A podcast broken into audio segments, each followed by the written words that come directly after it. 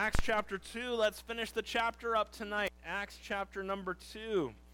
Acts chapter number 2. If I get hungry while I'm preaching tonight, I'm just going to steal some popcorn off the sign up here. And so I can probably go on for a while with that. So I like these decorations. Good job on these things. And so, awesome. And the best part, I didn't have to come up with any ideas, and I didn't have to do one thing. They wouldn't let me do anything. And when you tell me you don't have a creative bone in your body, I think they believe me with that one. And so, I can't even draw a stick person. I don't even, I can't even do that. So, some of my children have my artistic ability too. And so I think David's the one who got my artistic ability, which is none. And so that's why you have people around you who are artistic so they can take care of things. You know, in the Christian school, Ryan's artistic. I didn't say autistic, artistic. And so he's artistic. And so Acts chapter number 2 tonight. Acts chapter number 2. Look down with me at verse number 44. The Bible says, And all that believed were together and had all things common, and sold their possessions and goods and parted them to all men as every man had need. And they, continuing daily with one accord in the temple and breaking bread from house to house, did eat their meat with gladness and singleness of heart, praising God and having favor with all the people, and the Lord added to the church daily such as should be saved. We are into the end of chapter number two tonight here in the book of Acts. Last week we had the 4th of July thing that we did, and we had a more of a patriotic service. And the week before that, we looked at the verses before this, verse 42 and 43. I want you to go back with me and see these, verse 41 through 43. Then they that gladly received his word were baptized, and the same day were added unto them about 3,000 souls. When they continued steadfastly in the apostles' doctrine and fellowship, and in breaking in bread and prayers. We mentioned a couple weeks ago how this new this church is really just getting off the ground. They had 120, and then the Lord out of nowhere brings them 3,000 that get saved and baptized in one day. That is quite a task, an undertaking right there. It's an amazing thing God did, and it just shows it was all God to have something like this take place. And you know, we think about this next week coming up, how tired we're going to be after vacation Bible school. Imagine how tired they were. 3,000. Imagine those that were doing the dunking. Imagine how the probably by the time they were done dunking, they just their arms couldn't even move anymore from baptizing as many as were baptized. And I'm looking forward to it. I'm just going to mention it now. Um, Labor Day weekend, we normally, that Sunday evening, we go to the beach. We're going to do that. And we have baptisms lined up for at the beach this time. I don't like the getting in the ocean, but I'm going to get in the ocean. But if I start to float away, someone's got to come in and rescue me, okay? I'm not the greatest swimmer, but it will be fun. We're going to have some baptisms at the beach, and so we'll have fun with that. And so, but we see these people got and it would have been very easy for this early church for the for the victory baptist church in jerusalem there i'm sure that's what the name was it would have been very easy for them to say okay you came you got saved we got you baptized now you need to go someplace else we don't have the room for you that's going to be a lot of work to do what needs to be done Maybe you can maybe we'll send some people your way soon. They could have done that. But that's not what the church did. The church was busy doing God's work. And what we see is it started with the preaching. They continued. They were steadfast in the apostles' doctrine. They taught them the doctrine. We see not only that there, but we see that they not only were continuing the doctrine, they fellowship together. They spent time with God's people. How are you going to help encourage someone in the Lord if you don't fellowship with them? And then not only that, they broke bread and ate meals together. There you go. And some people like to say that's got to be the Lord's Supper there. It's not the Lord's Supper. If you go to 1 Corinthians 11, you see how people are making a feast out of the Lord's Supper. And what they are making out of the Lord's Supper, that's not what this is. This was God's people working together and discipling the new people so that they could move forward for God. That this is God's way of showing this is how a church is supposed to be. When new people come to church and someone trusts Jesus Christ as their Savior, you don't leave them to themselves and say, You figure it all out for yourself. No, they need someone to come alongside and to show them the doctrine, to fellowship with them, to break bread with them, and then they continued in prayer. For the past uh, probably four or five years, when someone gets saved, I encourage them. And before we went to two services, those of you that were here back in those days, the last Sunday school classes we had, adult Sunday school that we had, I gave you all a book called Continued. And that book, Continue, is a 14 week discipleship book to help someone grow in their walk with God. And so the whole goal was we went through that book together. Say, well, why did we go through it together? Some of you have been Christians longer than me. We went through it together so that when new people come to church, you could reach out to someone, and I have books in my office. You get a book from me for them, and you help disciple them and help them get on their spiritual journey. Anybody who has completed the book, except for Joe and Maria, they've completed 13 of the 14 weeks. I, when they first, when Joe got saved and when they first started coming, I was in their living room every week at their dining room table. They got used to it. They got really used to it. I was there every week, and we got through week 13. I don't know, we still need to finish. But, but you guys are the only exception. Anybody who has started that book and finished that book with me is still in church. They give in church. They serve in church. And they're faithful to more than one service a week. The only exception to those that didn't finish completely would be the Fachettis. That's it. So when someone comes and they get saved, what I do is I still do the same thing today. A while back at Easter, Michelle's sister came to church. Michelle's sister got saved. I don't do ladies by themselves a discipleship class with me. Her and her sister, we have been doing it through Zoom together, and we're on week seven right now.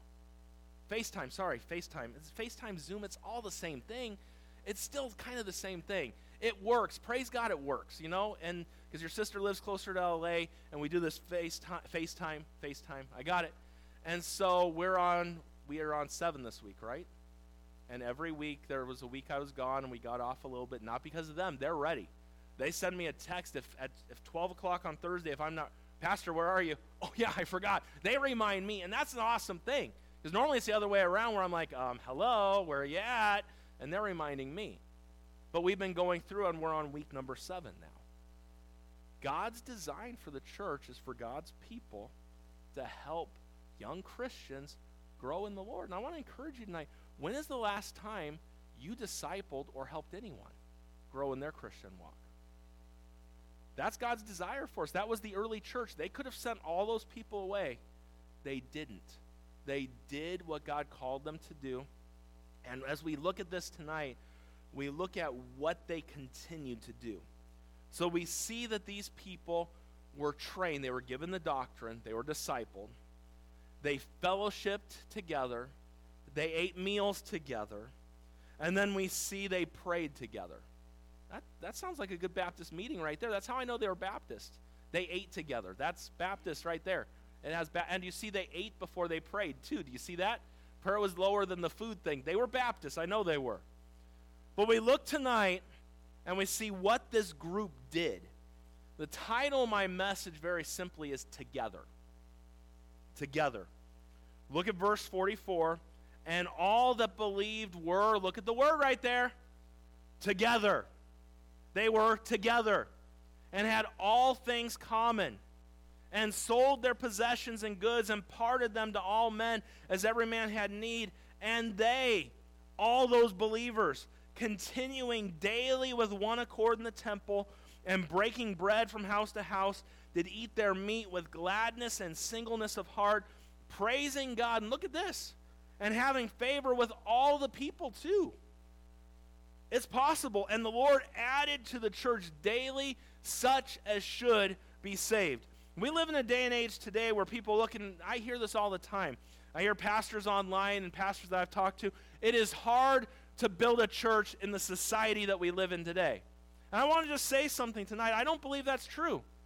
The world's never been an easy place to do the things of God. Say, well, it's just getting really bad now. Do we need to go back and talk about what they did to Jesus? It's always been bad since sin entered the picture. And in all reality, if we want to really look at things, it was really bad before the flood came. Every thought in man's heart was continually wicked. Every thought. And as far as we know, I don't think they had the internet like we do. They didn't have all, and maybe they did, and God got rid of all that stuff. Who knows? I'm not saying they did or not, but what I'm saying is it was every thought of man was continually wicked. We still have some good thoughts every once in a while today. It's a little, we're not even to that point. And we look, oh, you just can't build a church in 2022. Well, I want to encourage you tonight and say, you can build a church in 2022 just like they did when Jesus went back to heaven in 32 AD. Because we see what it takes. The problem we have today in our churches and in our church, I'm going to say it, the problem we have is we want the results, but we're not willing to do the work that brings the results. That's the problem with the younger generation, my generation today. We want what the older generation has without doing the work to get where they got to. Because we'll look and say, oh, I want to own a house like my parents do. Well, when my dad was my age, he didn't own a house yet. And today the bank still owns part of his house. I get that. But he worked hard to get to where he is. And sometimes we look, we want those results, but we're not willing to do what it takes to get the results. And so tonight I want to talk for a little bit of time, and I know it's already 640. We're going to move into things here. I want to talk a little bit of time about this thought of together. We can build, we can do God's work today. We can grow and do what God has for us if we could get our attitude in line with what happened here in the book of Acts. Number one, as we dive in, and where's my notes here? As I said, I got like 5,000 papers on here tonight. Number one, we need to gather together. That's not a hard one to figure out, is it? You look at verse 44, just look at what it says. And all that believed were together. I'm not, I'm not going very deep tonight. This is not a deep message. Gather together. If we're going to get the attitude and be able to do what God has for us, got to understand something. We got to meet together. We live in a day and age, and we, the older I get, you see more and more of this. When I was a kid, and I mentioned it before, you were good Christians if you went to church three times a week, and you got to understand it doesn't make you a good Christian because you go to church. But that was the thought of the day. Three to thrive. Wasn't that the old Lee Roberson thought there? Three to thrive. Sunday morning, Sunday night, Wednesday night. And I'm, I believe if the doors are open at church, we should be at church. And I could go deeper into those thoughts, but I think you see it right here. They, all that believed, they were together. How can you do the work of God if you're not together? A church should be together. And I know now that we have internet, we have all these things, you got to understand people that stay at home and watch their church on TV or say they're a part of a church somewhere and they stay at home and they've never been in that, that's not church. Let me be honest with you. Watching at home is not church. A church, an ecclesia, is a called out assembly. That's what it is and we need to gather together. The Bible says this here. The phrase "we're together" is in the imperfect tense, meaning it was a practice of gathering together all the time. The Bible tells us in Acts 4:32, it says, "And the multitude of them that believed were of one heart and of one soul. Neither said any of them that aught of the things which he possessed was his own, but they had all things common. They're of one heart, of one soul." they were together. It's the same idea that we see right here. Satan would love nothing more than to hinder the gathering of God's people. Because there's something powerful about God working in a place where people are in one accord, in one place, gathered together for the work of God. And you see, if we want to do what God has for us today, it all begins, first of all, by gathering together. You want some more verses on it? Hebrews chapter number 10, verse 24 and 25. And let us consider one another to provoke unto anger. No, it doesn't say that. You're not supposed to be provoking one another to get mad. We're supposed to be provoking one another unto love and to good works. But how can we do that if we don't be together? Not forsaking the assembling of ourselves together as the manner of some is. And let me just put, get it out there. Some, it is their thing not to assemble with God's people. That is their thing. That's how they do it. You're never going to change them. They're one time a week or two times a month, two times a month. That's what they're going to do. Some do that. But that doesn't have to be you. It doesn't. Not forsaking the assembling of ourselves together as the manner of some is, but exhorting, encouraging one another, and so much the more as ye see the day approaching. You see, we come together and we encourage one another. How can you encourage someone if you don't show up? You can't. There's no way to encourage and to provoke someone to do good if you don't show up. That there does that make sense? And maybe you say, well, by me not showing up, I'm encouraging someone. Maybe that is the case with some of us in this room. But then I tell you to get right with the Lord and start doing what we're called to do love one another and exhort and encourage one another. You know, this world's not going to encourage you to do what's right. Is it? It's not. That's why God's people gather together. So when we come together, not only do we come together to worship the Lord, to hear preaching and to do those things, but we come together to encourage one another. Because there are many in this room that are going through hard times in their lives, and they need someone just to encourage them. And you should come to church not expecting a blessing, but being a blessing to someone else. When's the last time you came in and just want to encourage somebody? That's what we're supposed to do. That's what the Bible says. We got to gather together. Don't forsake God's house. Stay faithful to God's house and I know in the day we live, people are getting further away from it. I don't care what anyone else does. I don't care how little a church meets or what they do. If this is your church, we gather Sunday morning, Sunday night, Wednesday night. Don't forsake the assembly that God's put you in. And if you don't like it that much, go find somewhere you do and go when they have it. Right? I don't think that's a bad statement to make. Today, we make whatever excuse we can to miss church. Listen up. Vacations come. Enjoy your vacations. You need vacations. You need time away. It's a good thing. I'm not telling you to never miss a church service. You need vacation. It's good to get away. And it's good, it's refreshing for families. And families with kids, I encourage you to take time and get away.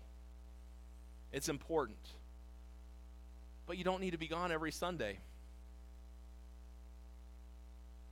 You can be gone some, but, and this is the other thing, just a personal belief here. We're going to be, in a couple weeks, It'll be the first Sunday I've been gone from here in three and a half years. The first Sunday of August. You know, I'll be in church Sunday. I will be. I got to preach. Anyways, I thought, I thought I was going to get a Sunday off, but I'm preaching. It's all good. I'm gonna, I Praise the Lord for an opportunity, right? Don't ever take that for granted. Gather together with God's people. You know, sometimes I think we get this idea that you got to understand you're important to the body. I think sometimes you think, I'm not important. For a body to function properly, it needs everything working. Ever have something in your body not working quite right? Something hurting a little bit? something slowing you down, it's because the body's not functioning together. And yet we expect the church just to go on without us when you're a part of the body that you that you're a part of. And you're actually hindering God's work because you're not part of your body. I can't do everything I need to do if my hand decides to take off uh, and is gone. I'll show up once in a while. Well, what if I need this hand to do a lot of things one day? and then this hand doesn't show up to do what it needs to do. I think sometimes we you got to understand God has a place for you in his church. You have you have importance and you got to understand we also need church. Don't ever we need church. We need the fellowship with God's people. We need the preaching of the Word of God. We need the worship together. We need the prayer time that we're going to start up. We need those things. So we see the attitude begins with number one, gathering together. Number two, look with me. So we see there in verse 44 and they that believe were gathered, it says, were together and had all things common, and sold their possessions and goods and parted them to all men as every man had need. And look at what it says in the next verse. And they, continuing daily with one accord in the temple, and breaking bread from house to house, did eat their meat with gladness and singleness of heart. Not only do we need to gather together, but number two, we need to grow together. We need to grow together. We need to grow together. And let me just remind you you say, well, Pastor, I've been a Christian a long time. I don't care if you've been a Christian for a 100 years you still got work to do. You have not arrived. Sometimes I think some get this idea in Christianity I'm right where I need to be. You are not. Because he's still working on me. I'm not what I should be. I have not arrived. When you think you've arrived in Christianity, that's when you're one of the most backslidden times of your life. Because you've never arrived and you never will arrive. Because our standard is Jesus Christ. And if you want to claim you're like Jesus tonight, I'm going to stand back from you. Because I, I don't want to be a part of that. Because we all need to grow. And I hear preachers say often, and, and maybe they'll hear what I say, probably not, but I haven't changed nothing in years. What's wrong with you then? If you haven't changed anything, that means you're good right where you are. And last time I checked, I'm not good right where I am. I got a lot of growing still to do. I got a lot of things I need to mature in in the Lord. There's lots of things I need to do. So I don't care if you just got saved or if you've been saved 150 years, you still got work to do. You still need to grow. We need to be growing together. They continue daily with one accord in the temple. and breaking bread from house to house. You notice this was not just a once in a while, this was daily.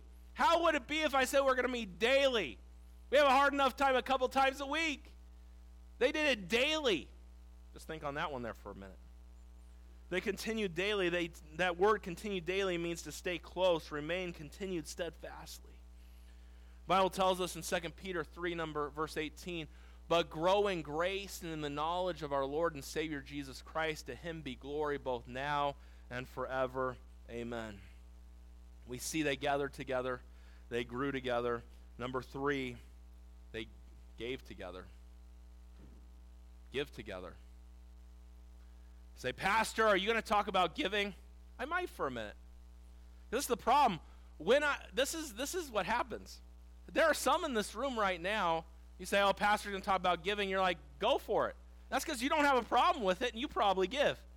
There are some in the room tonight that are like, "Oh, he's going to mention giving again." The problem is, then why aren't you doing what you're supposed to do? Last time I checked, we're all supposed to be a part of this thing, right? This is. We live our Christian lives, and even in our church and other churches, we have a lot of welfare Christians that want everyone else. We want all that we get given to us, and we're not willing to do anything or give anything. And we'll let everyone else give so that we can receive the benefits of it called welfare Christianity. And when churches, the average is 30% given a church and tithe, there's a lot of welfare Christians out there. And you might not like me saying that, but it's the truth. Man, you see, we saw this morning, we saw a man named Joseph of Arimathea. Didn't we see him? It cost him money. He gave. It cost him a lot for the things that he did. He gave his tomb to Jesus. He bought the linen. Um, Nicodemus went out, and what did he do? He bought the, the ointment. The early church, did we see what they did here? Look at verse 44 and 45. It says, and all that, in verse 45, it says, they had all worked together and all things common, and sold their possessions and good, and parted them to all men as every man had need. You know, some people look at that and say, that's how communism first started right there in the Bible. That's not it at all. If you think that, you got rocks in your head. No one forced anybody to do anything. They gave to help. Now, this you got to put this into perspective here. Let's think for a minute. We have so many modern advances today they did not have in those days. You know, we want to travel somewhere, we hop in our car, we can get a hotel, whatever the case may be. Pretty easy for us to travel back and forth. Pentecost has just passed. We're right at Pentecost. There are a lot of people from a lot of different areas that came to Jerusalem. We read at the beginning of chapter number two all the different areas that all these people came from, right? And all the different languages that they spoke. So you got to understand something. There were a lot of people that probably didn't have much money that came to Jerusalem at Pentecost at that time. They got saved, they started growing in the Lord, and they had needs. They needed somewhere to stay. They needed somewhere to do this, whatever the case may be. And this is what happened God's people helped out God's people and took care of the needs. That's what we see take place. After Acts chapter number 5, we don't see many people selling their land and giving it to the church. You saw that Barnabas did that. You see two that said they did and gave God all the proceeds, and we see what happened to them in Acts chapter number 5. But when we look at this and we think about this thought here, there were so many new believers. They needed supplies, they needed shelter, and the church helped them. And when we look and we think on those thoughts, it would help each of us when it comes to giving together to realize this is where we go wrong. It's my money, it's my house, it's my car, it's my this, it's my that. I would encourage you to change the way you say things. It's God's money. It's God's house. It's God's car. It's God's time. It's God's resources. Because Psalm 24, verse number 1, makes it clear to us. The Bible tells the earth is the Lord's, the fullness thereof, and the world and they that dwell therein. Do you realize everything you have and everything that you are belongs to God? This is where we get ourselves in trouble.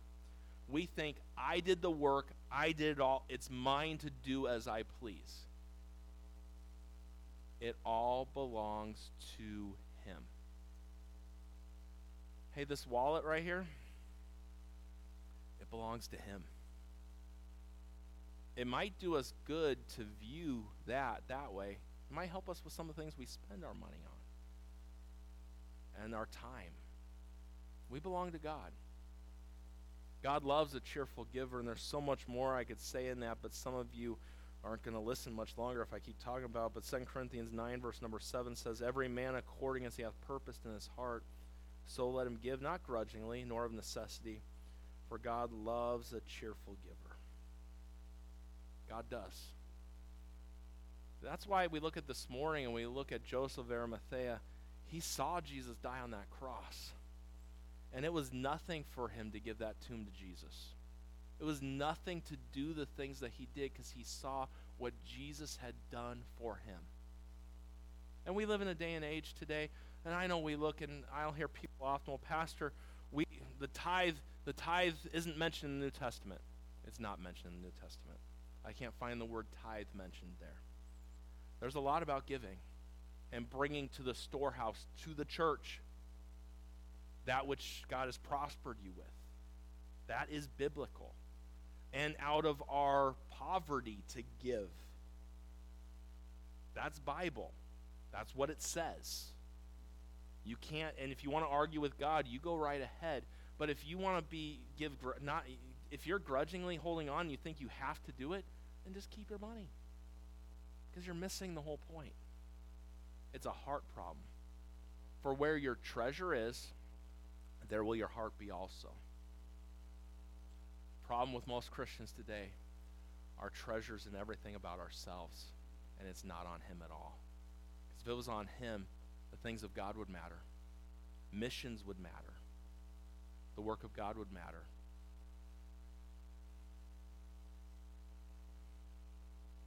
in a church our size, there's no excuse why there's not money to hire an assistant pastor. There's no excuse. None. Imagine what could be done in this place.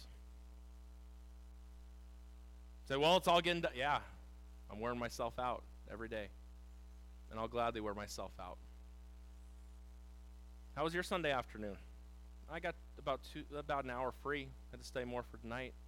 Had the y- young adults the rest of the afternoon. Do I love doing it? Yeah. Will I trade for anything? No. But imagine what could be done in this place if God's people faithfully gave like we should. So I just don't know if the pastor should be saying that. I think you should follow God and do what he tells you to. And I'll leave that there. And then lastly tonight, number 4, go together. Go together. Praising God and having favor with all the people, verse 47. Then the Lord added to the church daily such as should be saved. The word favor means grace, gratitude, and pleasure. And you notice it said all the people found these early Christians to be favorable. That's pretty incredible there. You see that phrase, having favor, it's a present tense, meaning they looked favorably on them for that time. It didn't take long for the persecution to come. Chapter 3 begins, and we see what happens right away as we get further into this thing. But for a brief moment, they enjoyed the promise of Proverbs 16, verse number 7. The Bible says, When a man's ways please the Lord, he maketh even his enemies to be at peace with him. That was what happened in the early church in those days. You'll notice that the Lord added to the church daily as such as should be saved. The Lord saves. We know that. I just want you I want to give you a little thought, just a little thought here. And I'm not saying we do this because of that. In the past 3 weeks, we've gone out twice inviting people to church. I do it once a month as I, with the church. I go out often. In all reality, the people who go out the most in our church is Gary and Johnette. They're always they got more miles probably in town than anybody this year so far. I'm, I'm, I keep track of how many you guys do, and I'm going to pass you up before the year's over because no one's going to do more than me, okay, when it comes to those things. And you guys, I don't know how they do it. I pray that when the Lord allows me to get up to your age, that I could. It's it's a blessing. He he's telling. He's the one coming to me. I, where are the maps? You you went through them already? Yeah. And but do you realize in the past three weeks we've gone out twice? The first week there wasn't a ton that went, but we had a good group. And then yesterday we had a great group go out. I don't know if you've noticed. Did you notice that three Sundays ago we had two visiting families in church? We hadn't had a visitor in a month. So, oh, you keep, oh, I keep track of all that stuff. Yeah, I do. I do. I do. Because when a visitor comes, I go visit them. And did you know the following week we had two more visitors come? And did you notice we had four visitors this morning? And did you know it was seven weeks before that? We went out before then? I'm not saying that God just blesses because we went out, but it is interesting to see that when you go, you do bring forth fruit. Three weeks in a row, visitors. And the visitors seem to enjoy this church. One guy, Charlie, this morning, he walked in at the end of the first service, got the last 15 minutes of my message, and he stayed and listened to the whole thing again at 10. Wow, I thought listening to the last 15 minutes he would just left and never came back, but he stayed and went through that punishment the whole service at 10. But do you see what the Lord does? When we gather together, grow together, give together, and go together, God works. He does. It's not a big secret. Problem is, most churches everywhere now do not go. Most churches do not go. It doesn't happen. That doesn't mean we have to be the exception to that. We should go. And I know I hear this from people. People don't go door to door anymore. People don't do it that way. They did it in the early days, and we can still do it today. You know, people say, well, Facebook is a great Facebook's a good way to advertise. We advertise on Facebook from time to time. We advertise in different places. Yeah, those things are good, but there's still nothing that replaces going to someone's door. Putting a mailer in the mail sometimes does good, but if we're if we're looking at all of it, I'll just give you a little breakdown. I keep track of all these things. Uh, the mailers we mail out get the least response of anything that we do to us. What God does on someone's heart, you never know, and you cannot say what that does. Then you look at Facebook. For all the contacts you have on Facebook and how many people actually come, I'll give you next Sunday a rundown from Vacation Bible School. How many people looked at it and how many people came because of Facebook. And then I will give you the breakdown of those that come from us going door knocking. All three of those are not huge. Do you know the biggest, the, the best way that people come? By someone inviting them face to face. It still works. It still does. I want God to work. I mentioned it this morning. The last point of my message this morning was was do the best that you can with what you got. This is what we got. This is the pastor you got. Sorry, but it's who you got. And some of you voted me in, and some are like, I wish I was here, so that wouldn't have, but you weren't here, so and you joined, so you're part of it. This is the best we got. You're the best I got. I'm the best you got. We're all, this is what we got to work with a bunch of sinners. That's what we got right here. But if we just give God our best and give Him our all, it's amazing what God could do. The question comes down to are we doing that? And if we're not, why are we not giving God our best?